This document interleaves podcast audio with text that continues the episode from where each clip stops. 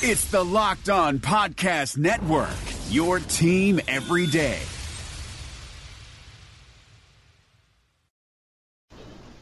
Welcome into another edition of Locked On Titans. I'm Jimmy Morris, joined as always by Terry Lambert. Terry, how are you today? Doing good, battling the, the allergy bug, but uh, other than that, I'm doing okay. It's spring in Middle Tennessee. Yeah, always a always a fun time.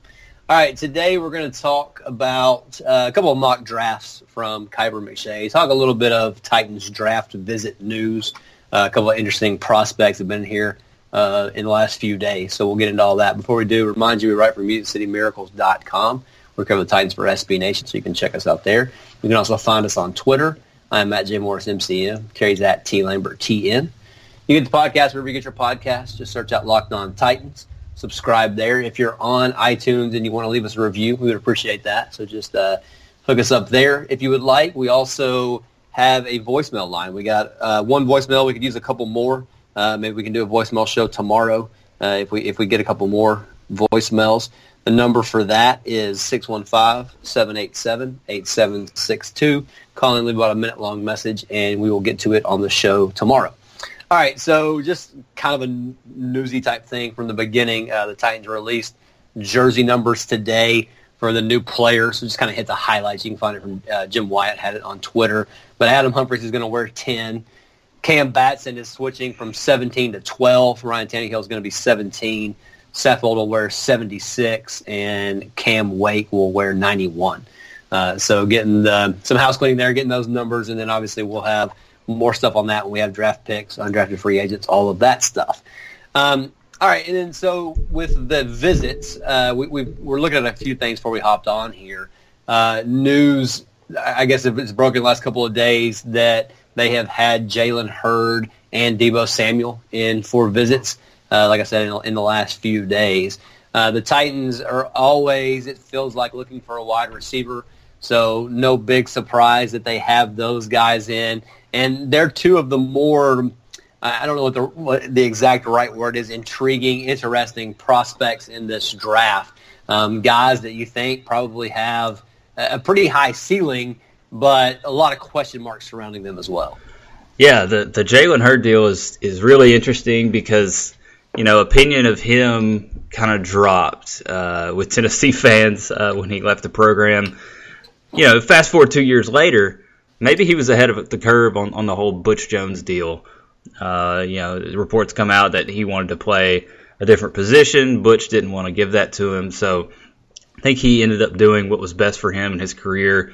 Because uh, you're talking about a guy that's six foot four, uh, 230 something pounds, so really had a, a, wide receiver, tight end type body, but was handling you know 200 carries a year at, at Tennessee. So uh, ends up leaving Tennessee in 2016. People have knocked him for that. I I don't anymore. You know, I, I used to, but I don't. Uh, seeing how that, how that all went down. So worked out of the big slot position for Baylor.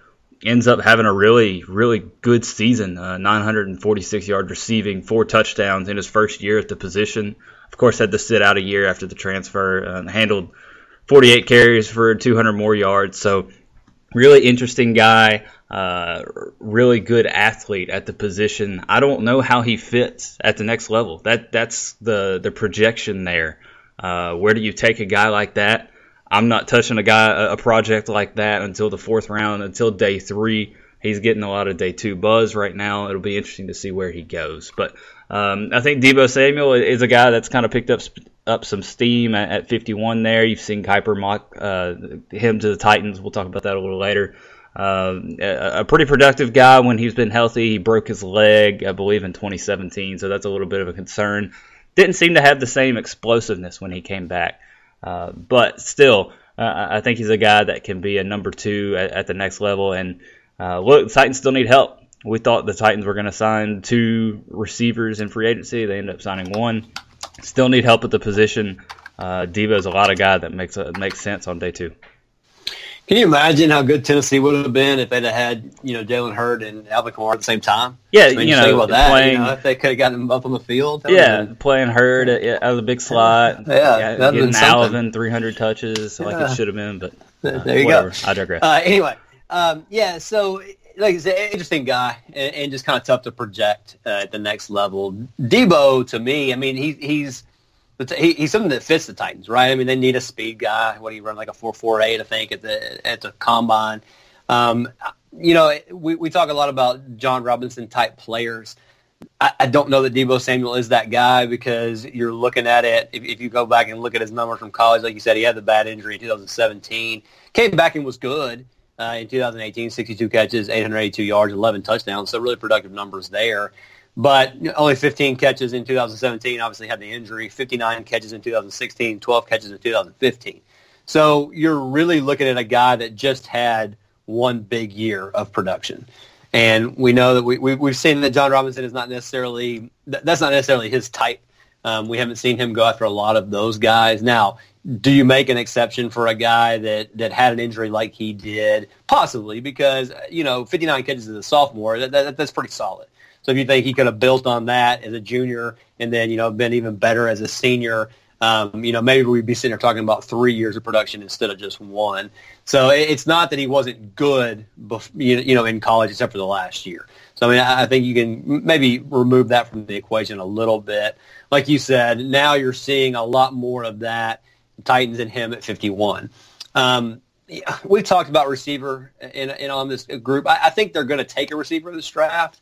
I just I, I don't know that it's going to be at 51. I still think you have two or three pretty significant holes that you need to fill before you get to wide receiver. Now, if you know there's value, if they if they feel really good about him, they feel like he's a value pick. You don't necessarily have to reach on one of those other positions if you don't feel like the guy's there. But I'm just not sure. Like I said, I think they're going to take a receiver in this draft, but I would be somewhat surprised if it's before the third round. Yeah, I agree, and and I think we need to talk about Deebo's value as a returner too, right? Uh, because you know that's not something that we've talked a lot about. It's something the Titans need. You know, Adoree is is train wreck at, at, at punt return, and it's odd. We've talked about that before. Uh, if the Titans could have one returner back there, I think that would solve a big issue. Uh, you, you, saw how much Adoree cost them uh, at certain points in the season, so uh, that that's something that that Deebo gives you there. Uh, something you could get out of quite a few receivers in this class. So uh, keep that in the back of your mind. Now, I, am with you on, on the receiver. I, I, think it's on down the list. I think it's probably the third or fourth need on this team. Uh, just looking at Kiper and, and McShay's mocks, uh, I, I can't get on board with anything that doesn't have an offensive lineman in it because I think that's such a big need. I don't know how you ignore it. Uh, so I would be upset if if the offensive line wasn't addressed, if defensive line wasn't addressed, and the Titans have are sitting there with a receiver uh, in their hands. So uh, I, am with you. I, I just uh, I, am done with receiver. I, I, feel like we talk about it every year. Uh, I, I, don't feel like it, it's a top position that can impact this team next year. I think the Titans can get a lot more out of a disruptive uh, def- defender, whether it be on the edge, whether it be uh, on the defensive line, or an interior offensive lineman. Yeah, it is Groundhog Day when it comes to the draft and, and Titans and receiver. I mean, it is it, it is every single year. And, and again, I, I, wouldn't be I would be pretty shocked if they took a receiver at 19. I would not be shocked if they took one at 51. Uh, that, that's not really what I'm getting at here. But again, just just surprised with with the other things they need. Like we're saying, I mean, there's just there's just bigger needs that they have currently. So I don't know. We'll, we'll see how it plays out. But um, they're going to be looking for a, an impact player or two on offense. Of course, the problem with that is this draft's just kind of light on those. Um, after you get outside of, you know, maybe the first couple of tight ends, um, it, there's a lot of questions with the receivers. So I, I, think this is a draft they spend more bulking up the, the, the, big guys up front, offensive line, defensive line, and then an edge rusher. Um, that, that's just that's just kind of my thought. But again, there, there, there are a few things that would shock me at this point, just with what they've been able to do in free agency. All right, coming up, we'll get into the mock drafts from McShay and Kiper and talk about what we liked and didn't like in those drafts. Matt Williamson brings the scout's perspective to the Locked On NFL podcast. We got to talk 2018 quarterbacks. Josh Allen has the best quarterback record aside from Lamar Jackson, but the lowest completion percentage other than Josh Rosen. He's just been com- a, a, complete garbage for the most part when he's been allowed to play. Yeah, but I throw a couple nuggets out on Allen, and I know he's a lot bigger a lot stronger, but he kind of reminds me of early career RG3. What's kind of remarkable about Allen is he is so gifted, and he got better, I thought, this past year, which is encouraging with the anticipatory throws and the touch of his throws. But his deep ball passing is like the worst in the league. Hear Matt with co host Brian Peacock every day on Locked On NFL. Subscribe or follow today wherever you get your podcasts. All right, so we will start with the McShay mock. Um, you know, he's got my favorite pick at 19, Noah Fant, going there. Um, I'll be honest. If if the Titans walk away from the first two days of the draft with what with what McShay has going to them, I will be pissed. I, I don't. This this makes next to zero sense to me. He has Noah Fant uh, at 19. He has the receiver from um, uh, Ohio State, Parris Campbell, at 51, and Jalen Jelks, defensive end from Oregon, in the third round at pick number 82. I, I just, I would be really, I, I said not much would shock me. I would be shocked if this is how the first three rounds play out for the Titans.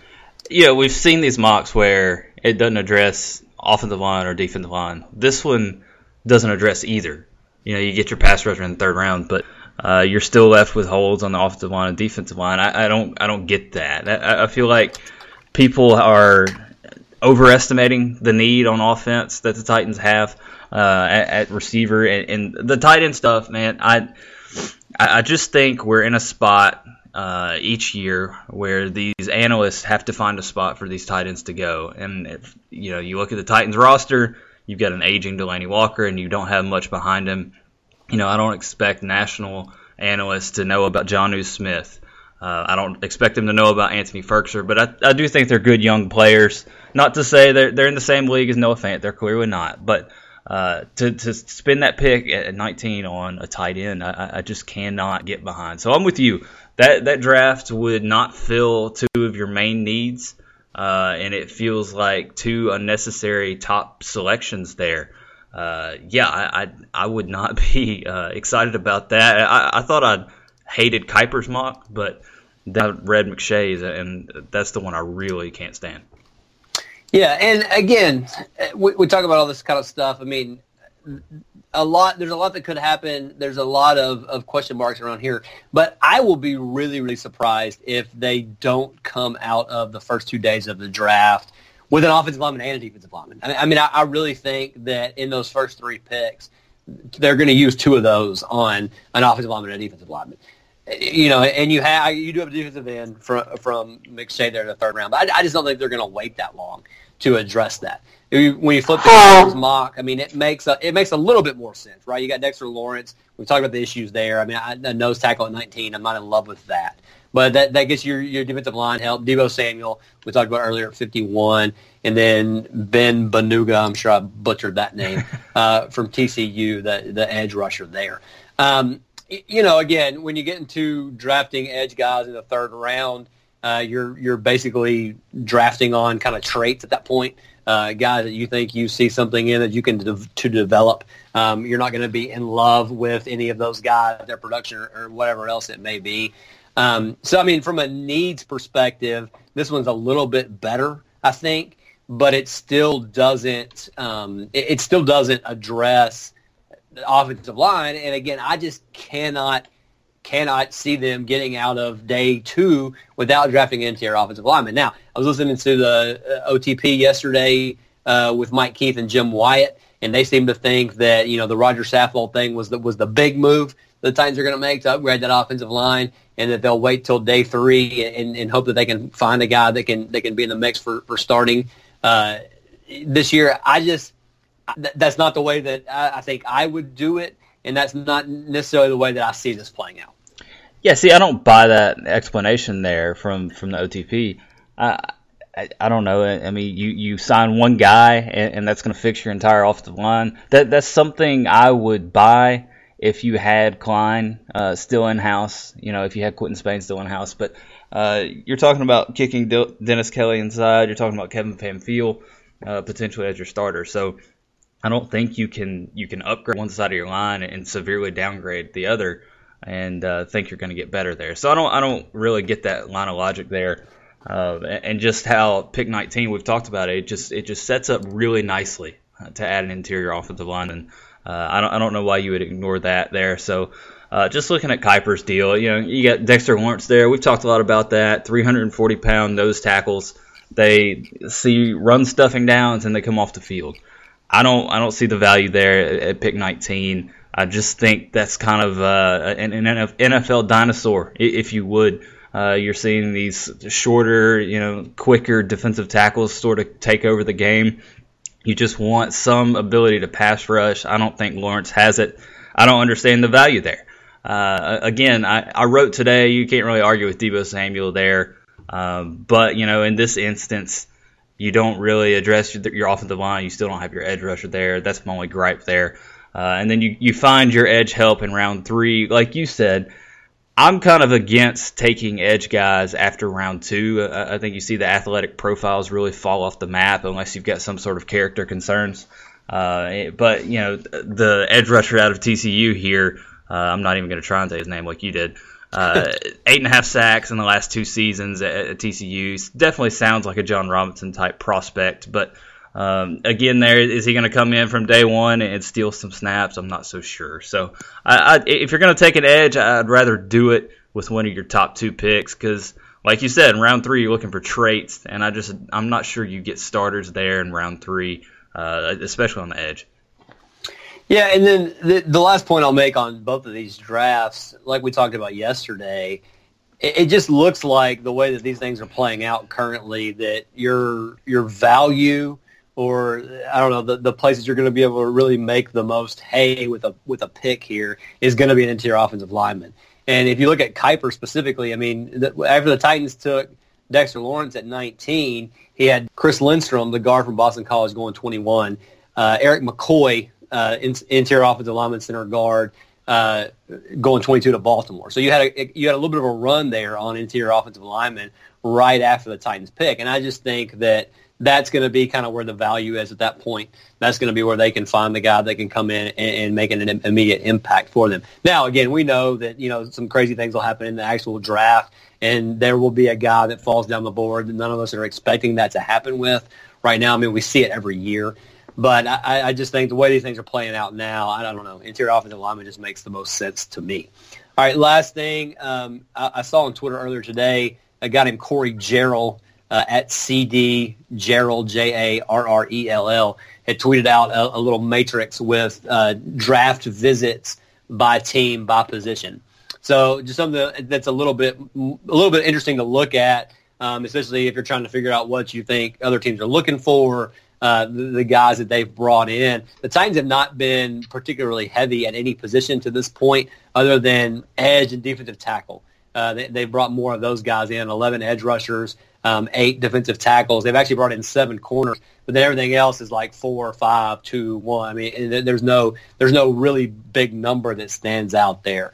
So that that's just something that, that's kind of interesting to take a look at if, if you want to see and just kind of look at what other teams are doing, who they're bringing in, and that kind of stuff. So uh, just something if, you want to check that out again, that's at CD Jarrell on Twitter. All right, that will do it for today's show. Again, if you want to call in, leave us a voicemail. We've got spots for a couple more. Um, so if, if, you want to get in on tomorrow's show, do that 615-787-8762 is the number. It was about a minute long message. We'll get to that tomorrow. Uh, you can also, again, follow us on Twitter. I'm at J Morris MCM. Terry's at T Lambert TN. Thanks so much for listening to Locked On Titans, and we will talk to you again tomorrow. Thanks for listening to the Locked On Podcast Network, but why stop now?